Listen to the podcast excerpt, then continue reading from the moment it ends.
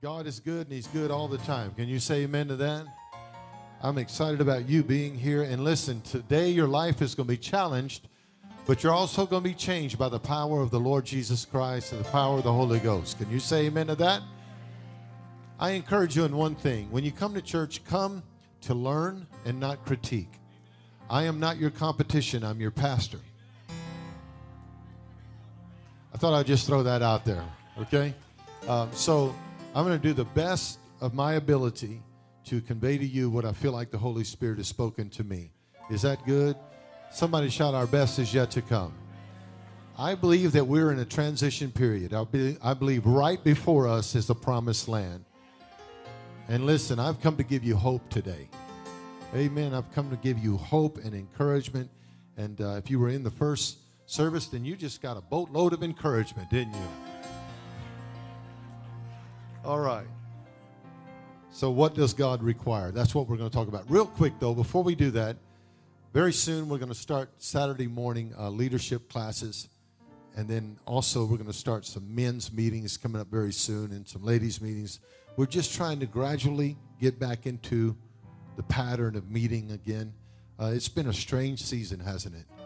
And pastors all over are just trying to figure this thing out. Everybody, to the best of their ability, is trying to figure it out. We're navigating through uncharted waters. And right when we threw, thought we were done with the pandemic, then the pandemonium of this other issue hit. But Jesus is still Lord, and Jesus is still the answer for the world today. And thank God for churches. Can you say amen to that? All right. I'm just making sure there's nothing. All of you guys watching, last Sunday at this time, we had one of the largest viewerships since this whole thing started, right, Christian? Last Sunday. So we want you to share, please. Comment, like, tag a friend in the comments. I'm going to preach to these folks and you at the same time, and God's going to do something great. Amen. I just love hearing y'all's voice. It's so good to be home. Man. You know what? Just for the sake of sound, let's give the biggest shout to Jesus Christ we can possibly give. Hallelujah. Praise the Lord. Praise the Lord, everybody. Praise the Lord, everybody. Praise the Lord, everybody. Hallelujah. Hallelujah. Well, look at your neighbor and tell him it's on in the building, and then you may be seated. What does God require? The title of my message today is What Does God Require? You know, when this pandemic hit, we were in a series called Stretch. Do y'all even remember that far back? We were, t- we were talking about stretch. Well, we're still stretching, right? We're still stretching. And I remember saying uh, that one of the most uncomfortable things we can do is stretch. And uh, it seems like uncomfortable has been the word of the hour. Everything has been uncomfortable. But I want you to know that all pain is not injury. We said it before. All pain is not injury. It's almost like this is the year of being uncomfortable. It's almost like uncomfortable year. I don't know about y'all, but I can't remember a time in our nation that it's been shaken to its core for this long. This has been uh, quite challenging. And my concern has sent me into deep contemplation and the people in the first service gathered that, I suppose. That wasn't the greatest ending of a service that I've ever seen. oh, man. For those of you who didn't get to see that online, God bless you. Uh, but you know, the Bible says that when Jehu was anointed, that he was anointed with an angry anointing. right, Kevin? The Bible says the prophet, the Lord told the prophet, shut the door on him because when this anointing hits him, he gonna come unglued. Uh, and that's kind of so. I'm gonna blame that on Jehu today. All right, I'm gonna excuse myself from that one. But um, I've learned, you know, during this time of chaos as I walk during the daytime, I've learned that I need to stop looking outside and start looking inside. So as I've been walking, I've been asking God, what do you expect of me? What do you want from me? I'm concerned as a pastor. I'm concerned as a leader, and it seems like anything you say is wrong. It's almost like you can't say anything right. So, what do you want from me? So, not only am I concerned as a pastor, as a leader, I'm concerned as a father, I'm concerned as a father in law, I'm concerned as a grandfather. Um, so, my heart is filled with concern. So, usually when I'm walking, I just pray in the Spirit. And the Lord spoke to me just two days ago as I was walking some very emphatic instructions, and I've come to share them with you today. Is that all right? One verse of scripture that is found in Micah chapter 6 and verse 8. Listen what the Bible says. He hath showed thee, O man, what is good. Say that word good. He has showed thee, O man, what is what? Good. I like that word. Anybody else like that word? Good. And what doth the Lord require of thee? What does the Lord require of you? But to do justly, right? To love mercy and to act, in the Hebrew it says to do justly, and finally to walk humbly before God. Now, Micah chapter 6 is an interesting chapter. Of course, all prophets are prophets of eschatology, meaning the study of end times. And I challenge you to read the entire chapter of Micah chapter 3 when you go home, because it's going to describe to you in great detail exactly where we are in the earth today. Go home and read the entire chapter. Read it slow and study it. Micah chapter 3. But in Micah chapter 6, the entire chapter is about, now listen to this, not man contending with God, but God contending with man. He asked in Micah chapter 6, God begins to ask his people questions. Now, when God begins to ask you stuff, you better be prepared to answer. And in that, before he sets them up, see, he starts rehearsing to his people Am I not the one who led you out of Egypt? And then he goes on to say, Am I not the one when Balak tried to curse you that I spoke through Balaam and Balaam blessed you? Am I not the one who carried you from the acacia grove to the promised land in Gilgal in the promised land? Am I not the one who brought you over Jordan? All right? This is what God is telling them. And in verse 3 of Micah chapter 6, he says these words. Listen God to God speaking to his people. What have I done to make you tired of me? And then he follows it up with two words Answer me. Have you ever asked your child a question like that? And then you follow it up with those two words Answer me. Don't just look at me, answer me. Now, this is your father. And he says to his people, What have I done to weary thee? What have I done to make you tired of me? Then he says, Answer me. The King James ver- Version uses the word wearied because it means in Hebrew what have I done to make you impatient with me? Woo. This is God saying, What have I done to make you impatient with me? What have I done that would make you tired of waiting on me? In other words, I've got a history with you that it didn't always work out like you thought it was going to work out, but it always worked out to your good. So, why are you acting so impatient? Why are you weary? Why are you tired with me? Why are you choosing alternatives now? Why is it that you used to come to me, but now you're not coming to me first, you're coming to me last?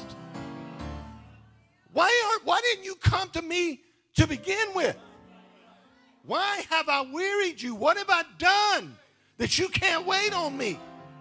And in verse 5, he says, I, the Lord, did everything I could do to teach you faithfulness. Can I read that again, verse 5? He tells them, I've done everything that I could do to show you I'm faithful. This is God talking. This isn't some man. This is God saying, I've done every. God is saying, I couldn't do another thing to show you how faithful I am. This is God, y'all, the creator of the universe, saying, I've done everything I could do to show you that I am faithful. Now, here's all your responsibility. Verse 5. The message Bible reads it like this All I ask you to do is keep my salvation stories fresh and present. All I'm asking of you is that you keep my stories of deliverance fresh. Keep them present. Don't act like because I delivered you 10 years ago that that's something that you don't even think of with respect anymore. You pay no regard to it. If it happened 15 years ago, you need to be celebrating it like it happened 15 minutes ago. Talk to me in this building and talk to me out there. Come on in this building, y'all. It's your responsibility to keep my deliverances and my doings fresh. How do we do that? We keep talking about it. But let me tell you what God did for me. And then somebody says back to you, Well, let me tell you what the Lord did for me. And then somebody on the other side of the room says, And God healed my marriage. And somebody over here says, And the Lord delivered me from drugs. And somebody in the back says, God healed me from cancer. What are we doing? We're keeping his stories fresh. And then I've got an idea deep down in my soul that God is about to do something for you that's so fresh that you didn't even expect it. If you expected it, it wouldn't surprise you. But God said, I'm going to do such a fresh thing in you. I'm going to do something you wasn't even looking for. Whew. I dare you to shout, keep it fresh in the building. Keep it fresh. And he said, This is your responsibility to keep all God's salvation stories fresh and present. It's our responsibility to keep reminding ourselves and others of God's goodness. Speak of his deliverances in your life often.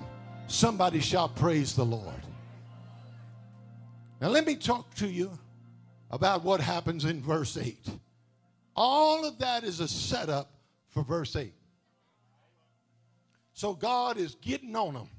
What have I done that you being impatient with me? Have you been keeping my stories fresh? The prophet says, What, what do you want from us? You go home and read it. Do you want 10,000 sacrifices? What do you want? You want our firstborn? What do you want from us? I could see God take a deep breath, and in verse 8, he says, What does the Lord require of you?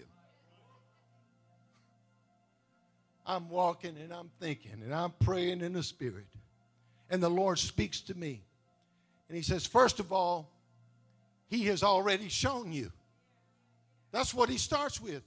I've already shown you. In other words, you ought to already know, or you should know by now what I require of you. I'm thinking this. This morning, when I start studying the word require at about 410 this morning, in the Hebrew, here's what it means to frequently seek in you, or to ask for as a demand, or insist from you. So when God says, What, I, what do I require of you? It's what do I insist from you? It's not a recommendation, it's a requirement. what I demand, what I expect, what I insist from you. The word require literally means to need for a particular purpose. So God is saying, if you don't have these three things, then you'll never understand the full potency of your personal purpose in the earth. This is your requirements to enjoy the full efficacy of your purpose in the earth. In other words, you'll never reach your full your full purpose until you understand these requirements. And I wrote this down without the principles of justice, mercy, and humility, your purpose will never be fulfilled. In other words, God says, This is what is essential for you. What is a requirement? Let's just take it for an example. For you to receive a diploma, you are required to finish school. That's a simple example. There are certain requirements that God puts on us. I'm walking and I'm praying. And God speaks to me and He says, You do not get to require anything of me. You don't get to demand me to do anything. I am God. Even though there are things that I know are required for you to be successful, for your well being in the earth, I know they are required, but never demand of me what I've already afforded to you. So I'm thinking to myself, requirement. Requirement. He knows what is required, and He's already given it to you. God said, Tell my people to stop requiring and start requesting because really that's all they get to do. Stop requiring of me and start requesting of me. This is what the Bible says in Philippians 4 6. Do not be anxious about anything. Boy, we need that word today. But in every, not some, but in every situation, how many? But in every situation, by prayer and petition, what does it say? With thanksgiving. Let your what? Request be made known unto God. So before you even request it, start giving me thanks for everything you already have. Show gratitude before you bring your request. God does not request anything from us. Did y'all hear that? God doesn't request anything from you. He doesn't go, hey, do you think that maybe. Can I request? Can I, can I request that? Can you see God doing that? Can I request that you act justly and maybe could you think about maybe loving mercy and I have one more request, saith God. Could you just possibly walk humbly before me? How silly does that look? God don't request anything of us. He requires things from us. Luke 12, 28. To whom much, y'all want to finish it? So you want to be blessed a whole lot? Then get ready for more. Yeah. You want more reward? Yeah, Pastor Rick. Okay, are you ready for more requirements? To whom much is given, much is required. You expect a lot from me, and I expect a lot from you. You receive a lot from me, I'm going to get a lot from you. That's God. To whom much is given, much is required. So maybe we ought to stop requiring God to be on our side. Demanding Him to be who we want Him to be. No, God, this is who you are. And God is saying maybe you ought to turn your requirements into requests and you can get further along in life. I'll leave it there. I just stop. No, I won't. I keep on. See, anointing requires sacrifice. Woo. Salvation requires the death of a Savior. Everything that is perpetuated prophetically in history and scripturally, something was required for something to be received. So, who are we to think we're going to skate through life and God's just going to let us act any old way we want to act, live any old kind of way we want to live, and He's just not going to put any requirements on us, and He's just going to keep blessing us and putting stuff on us while we out here acting a fool. Talk back to me in this sanctified church. So he says, here's the deal. What do I require of you? Act justly. In the Hebrew, it extracts the word act and inserts the word do. Because a lot of people act unjust that ain't just. So he says, do justly in the Hebrew. In other words, you should know, number one, everybody say numero uno. You should know the difference between right and wrong.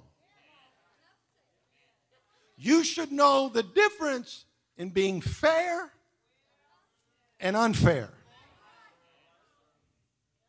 Hmm.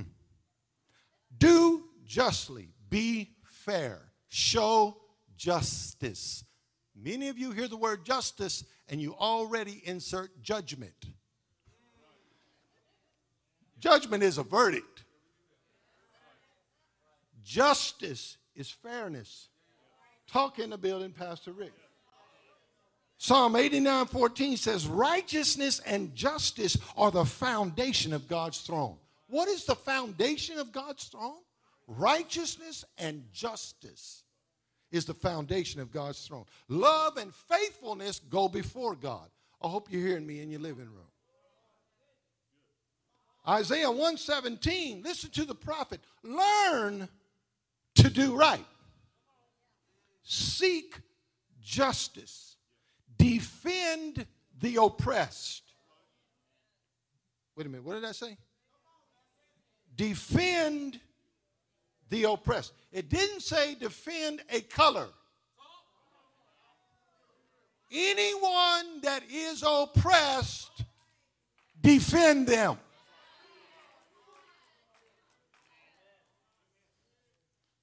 Take up the cause of the fatherless. Plead the cause of widows. Hosea 1 or, or Hosea 12, 6. But you must return to your God. Maintain love and justice and wait for your God always. Can I keep going? Think I will. Proverbs 21, 15. When justice is done, it brings joy to the righteous, but it brings terror to the evildoers. If you know you're being fair, you ought to be the most joyful people in the world. But if you ain't sure you being fair, you're always afraid and you're full of terror. Terror comes to those who do evil. Terror comes to those who endorse evil. Terror comes to those who sign off on evil. But joy comes to those who are just. So, old man, number one requirement act, do what? Justly. Number two, are y'all with me so far?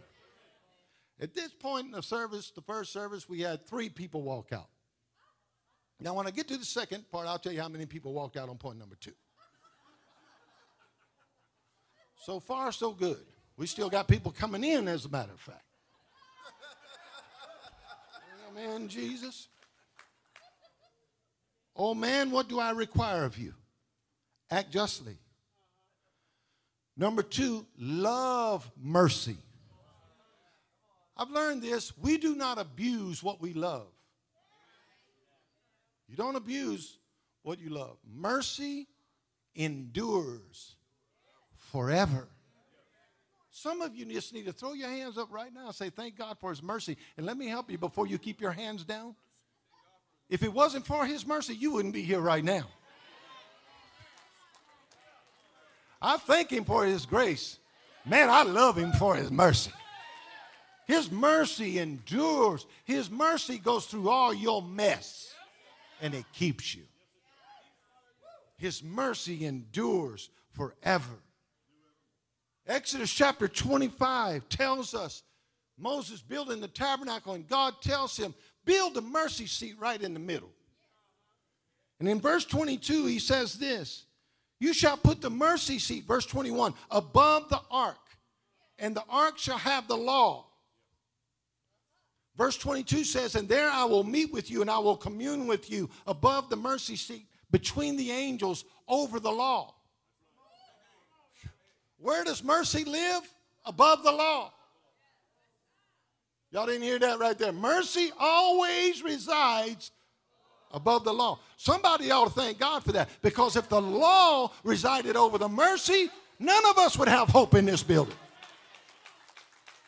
And he says, At the place of mercy, I will communicate with you.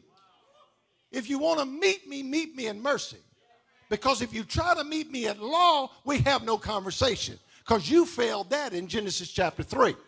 So we can't even go there. So if you want to talk, let's sit down at the, at the table of mercy. Because if you do not sit down at the table of mercy and you want to reside at the desk of law, you can't even talk to me. There's no conversation.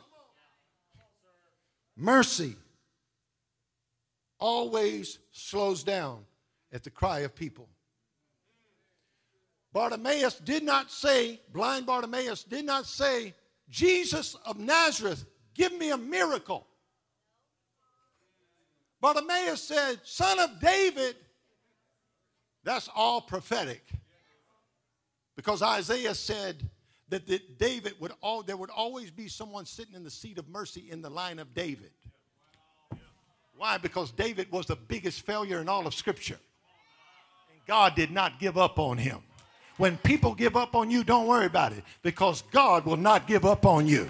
God's mercy endures forever. So Bartimaeus knew something. He was blind, but he wasn't deaf. And he said, Jesus, son of David, have mercy on me. Jesus stopped the whole show, said, Call him to me. They brought him to him. He said, What do you want? Because when you cry for mercy, you open the door of heavenly privilege. Bartimaeus could have asked for anything, but he said, I want my sight back. And Jesus said, Be it unto you. Are y'all in the building? What are you saying, Pastor Rick? Quit crying for miracles and start crying for mercy because mercy will bring you the miracle that you need. Stop looking for signs and wonders and start asking God, have mercy on me. Hmm. Jesus said, Go and learn what this means. I desire mercy and not sacrifice. He said, Blessed are the merciful, for they will be shown mercy. Pastor James says in chapter 2, verse 13, For judgment without mercy will be shown to anyone who has not been merciful. Judgment without mercy will be shown to anyone who is not merciful. Mercy triumphs over judgment. If you show judgment to people, guess what you're going to get? Judgment. Boy, I thought I'd have y'all shouting by now, but that's all right. Whew, Lord have mercy. I think I just shot for all of y'all. If you show mercy, you get mercy. The question is, what are you showing right now? What are you exhibiting right now? What are you expressing right now? I got a word for you. Everybody in this nation need to settle down and go back to what God told us He requires of us. Number one, be fair. Number two, be merciful. Love mercy. I dare you to throw your hands up and say, Lord, have mercy on us. God, have mercy on us. You know what we need right now? His mercy on this nation. God, have mercy on us. Because if you did according to our deeds, we would be dead right now. but you haven't killed us, that means your mercy is still with us. Now, just look at your neighbor and warn them here comes the third one, and it's not nice. Go ahead and tell them here come number three, and it's not nice. This is not going to give you the Holy Ghost doodads up and down your neck and make you. None of that, baby. None of that. Somebody tell me number one. Do justly. What's number two? What's the third requirement of God? Not request. Not request. Requirement. What is it? Walk humbly. Somebody said, Would you please give me the Hebrew etymology of the word humbly? Certainly. Certainly. Lowly. Walk lowly before your God. You always hear the phrase, oh, take the high road. I don't know where that phrase came from, but that's not what God would tell you. God would tell you, take the low road. What does that mean? Humility is the opposite of pride. Gonna get quiet in the sanctified church now. Will not be any B3 shouting tambourines running around the building. None of that is about to happen in the building. Ha!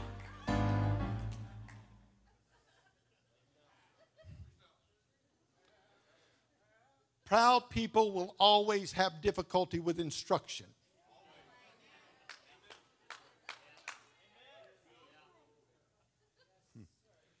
You can't lead people who won't learn. That's why I started our beautiful service today by telling you I hope you came to learn and not critique. I'm not your competition. I'm your pastor. Well, I appreciate that. Praise the Lord. I don't think I'm a bad one, but I don't know about the best one, but I try. Sometimes I get mad and say I don't. Well, never mind. It, just, here's what C.S. Lewis said humility humility is not thinking less of yourself humility is thinking of yourself less how's that for throwing you a curve how is that with your philosophy that says you better look out for yourself when jesus says look out for your neighbors Huh. humility. James 4 6. God said that I resist the proud and I give grace to the humble. I resist the proud and I give grace to the humble. Verse 10 says, Humble yourselves in the sight of the Lord, and he shall lift you up. Caleb Colton said these words The greatest friend of truth is time. Y'all don't lose me now. Just because I'm stepping on your toes, don't lose me. The greatest friend of truth is time. The greatest enemy of truth is prejudice. The greatest enemy of truth is prejudice. The greatest companion to truth is humility. The greatest companion to truth is what? Humility. 1 Peter 5 6, God resists the proud. He's repeating Pastor James. He gives grace to the humble. Humble yourselves, therefore, under the mighty hand of God, that he may exalt you in due time, not your time. In due time. Casting all your care on him because he cares for you. If you'll cast your care on him, you don't have to be proud no more. The greatest symbol of your humility is when you cast everything you're concerned about on Him and you stop trying to carry it yourself. It's just going to get deeper. Humble. Lower yourself in your own heart and lower yourself in your own eyes. Lower yourself. Jesus said, when you come to eat with a king, sit at the end of the table. Take the last seat. Boy, this nation needs to hear this right now because we are tooting our own horns. There's so much pride in this nation right now. There's so much pride in people right now. There's so much pride everywhere right now. Andrew Murray said, Pride must die in you, or nothing of heaven can live in you. If pride does not die in you, heaven cannot live in you.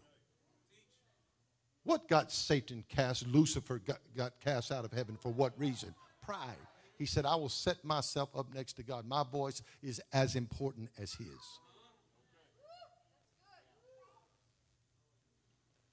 Okay, that's all scripture and quotes from other people. I pray you're being blessed in your homes right now because here come the Rickisms. Okay, this ain't this ain't the Bible. This ain't Andrew Murray, Oswald Chambers. False humility is the greatest expression of pride.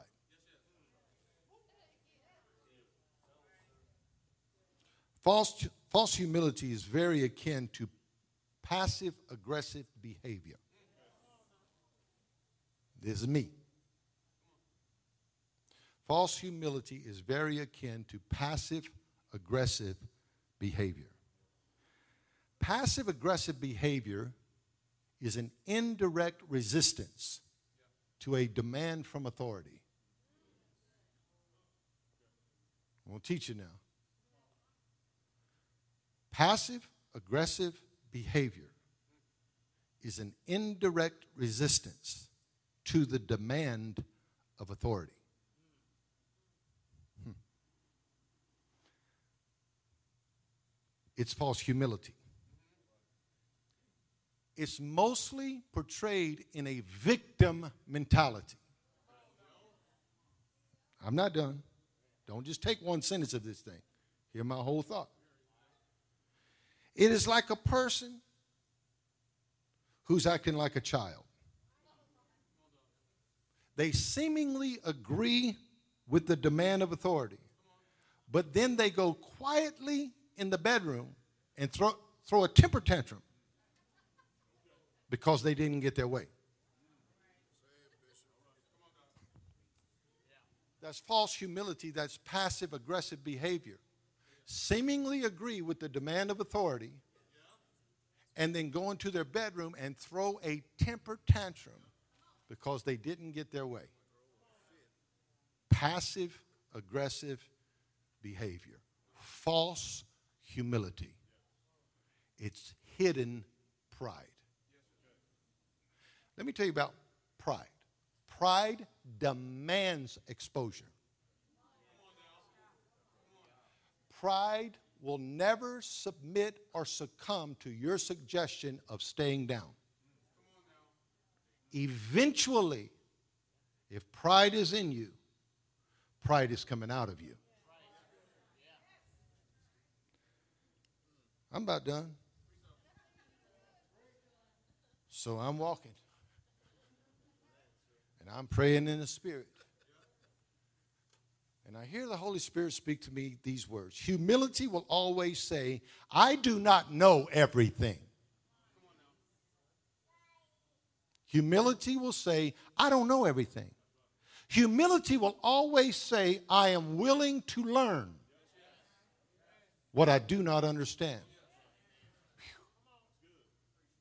Humility says, I am willing to listen before I give my opinion. Humility says, I don't have to be right to be strong. If you missed them all, don't miss that one. This is what the Holy Ghost told me. Humility says, I don't have to be right to be strong. So many people think in order for me to be strong, I have to be right. Nothing further from the truth. Humility says, I don't have to be right to be strong.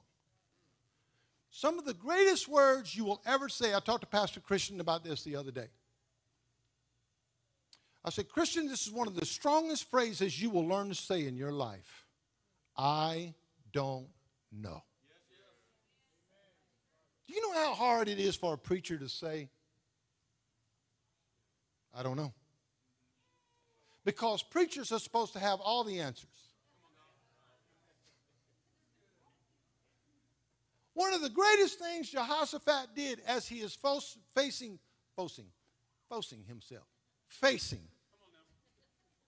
the children of Moab, which means a fatherless generation, the people of Mount Seir, which means a goat like stubborn spirit, and the people of Ammon, which means of the people and what the people want, not what the leader wants.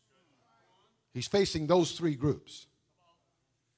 And he looks at God and he says these words. Kind of sounds like where we live today, right? Fatherless generation, goat like spirits, stubborn, and let's just do what the people want. We don't need leaders.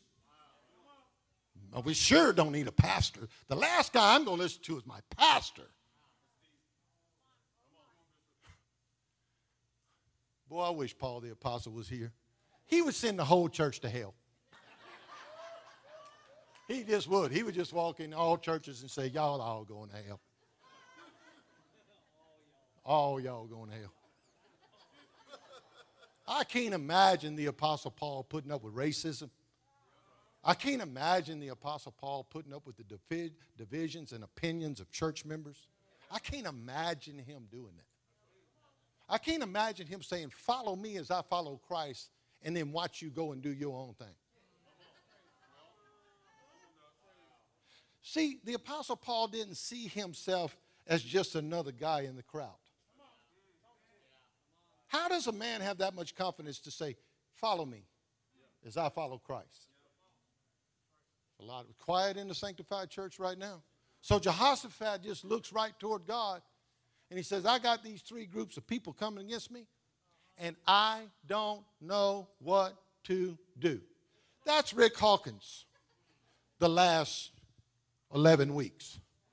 When you don't know what to do, do what you know, which is what? Stay in the Word, preach the Word, give people hope, give them a future, build their faith don't jump on bandwagons. Is anybody in the building? If you don't know racism is wrong, you've lost your mind. If you don't know that stealing stuff out of stores is wrong, you've lost your mind. It's pretty simple. You don't kill people and you don't steal stuff. Woo! I don't know. So I'm walking. I don't know what to do. Holy Ghost. Do what you know to do. Yes, Lord, I'll keep preaching. I'll keep giving them hope. And I'll keep telling them they don't like black people, they're going to hell. I'll keep doing that. And I'll keep telling them if you murder people, you're a sinner. I'll keep doing that. So, welcome to Rick Hawkins' world. As soon as he said, I don't know what to do. As soon as he said that, are y'all in the building? As soon as you can get humble enough to say, I don't know everything. I don't have to be right to be strong. I don't know everything. As soon as he said that, guess who walks in the room? A prophet. Come on, Christian, you be Je- Jehoshaphat. Kneel down on your knees, throw your hands up and shout, Christian, I don't know what to do. Louder, Christian. Do. You're a great Jehoshaphat. Skinny, I mean. One more time. Jahaziel walks in. until you confess, I don't know.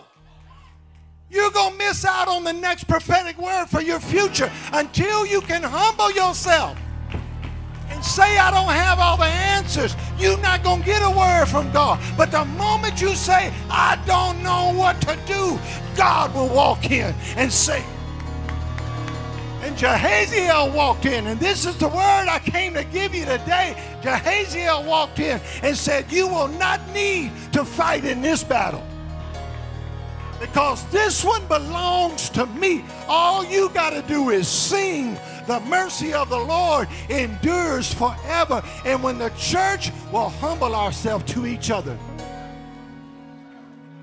and you're willing to look at a black man and say, Chief, I've never been black. I don't know what you faced in your life. Tell me. Tell me what that feels like. And you begin to tell me and then I can show empathy for you. And I can tell you what I've gone through, and you can show empathy to me. We have no reconciliation. We have no answers until we say, I, don't, bro, I don't know. I don't know how to help you, but I'm trying. I'm trying until until we get right there instead of defending. I didn't do that to you. I didn't hurt you. It ain't about me. Until you can get right there and say, I don't know how to help, but man, I'm trying. Every I'm trying, bro. I'm trying. What? Teach me. Teach me. And then you say, Teach me. And we can talk. We never gonna be healed. Quit acting like when you post that you got the definite answer. Are you crazy? You're not God. You don't have the answer. And when you get out this book, you're just a blooming idiot outside of the Word of God. What does God say? What does God require? What should be our reply? Here's my reply I don't know, Leroy. I really don't but I'm trying. I'm trying to the point that I'm making people mad. You're talking about race, still.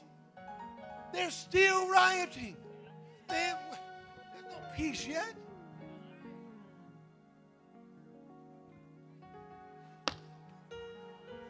So I called two of my most intelligent black friends that I know, Brian Keith Williams and Bishop George Bloomer, and say, hey, I dare you to get on a Zoom with me and let me tell you I don't know how to help. Oh, Bishop, we in there, bro. Let's go. I'm trying. Thank you, Bishop, for trying. Let's talk. Woo! This is what I've required of you act justly, love mercy, and watch, Christian, walk humbly before your God. What does pride look like, Christian? Yep. That's right. And what does humility look like? That's right.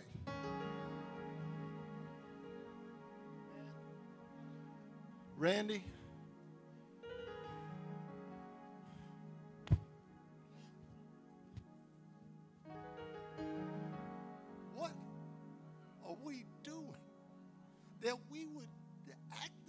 Toward each other. What? How can you sit there and tell a man, I understand, get over it? What the hell's wrong with you? How can you be that arrogant?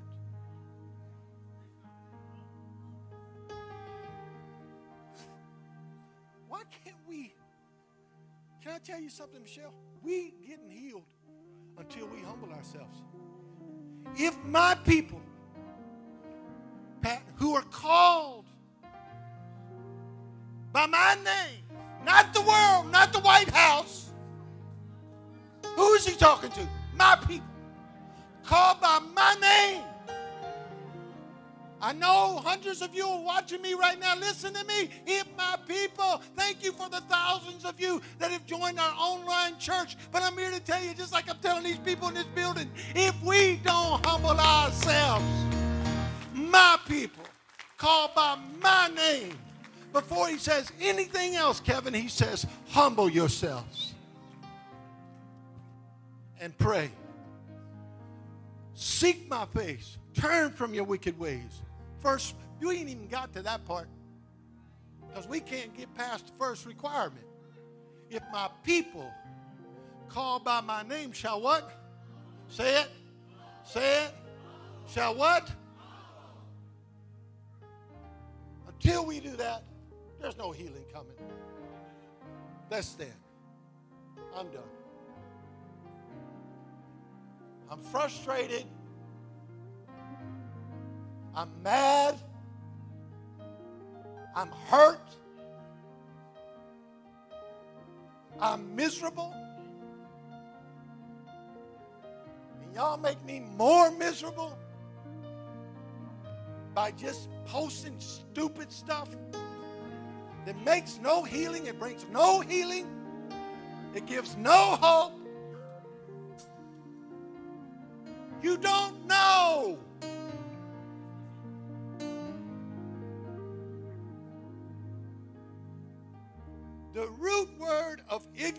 Is ignore. We've gotten here hundreds of times in our history, Leroy. And what do we do? We ignore it. We get it to a point, to a boiling point, then ignore it. Well, let me help you. This one ain't being ignored. Something's got to change. Some of you think systemic racism is racism. You don't even know what systemic means. You never studied redlining. You've never studied the property tax of a certain community going to a poor school that keeps it poor. You've never studied that. You don't know what people have been through. You've never lived in their shoes.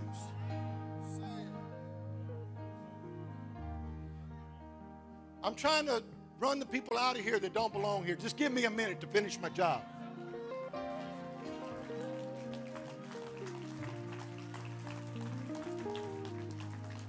If you believe that you are superior in any way to another race, you are not of God. And if you believe everything can just be healed by you ignoring it and making everybody just be quiet, you're wrong again. So, this guy right here, if he pastors 10 people, is still going to be talking to black guys on this stage saying, What we, can we do? Let's talk, men of God. Show us, teach us. How can we make this all better? I humble myself before you, and I tell you, I don't know, but I'm trying. Let's lift our hands. Lord, we love you today. And I hope, God, that somehow I've been able to convey your heart to these people. You plainly told us in one verse of Scripture, this is what I require of you. Be fair, act justly Love mercy. Love mercy. And finally, you told us, humble yourselves. Walk humbly before me. God, convict us right now. I pray, God, we break in your presence. Till we just cry over our obstinance and pride. Break us, God, of all pride. And let us humble ourselves before you. Whew. If you're with me praying for harmony, I didn't say unity. Harmony is the highest expression of unity. We're not supposed to be the same, we're supposed to be one. I'm going to say it again. We're not,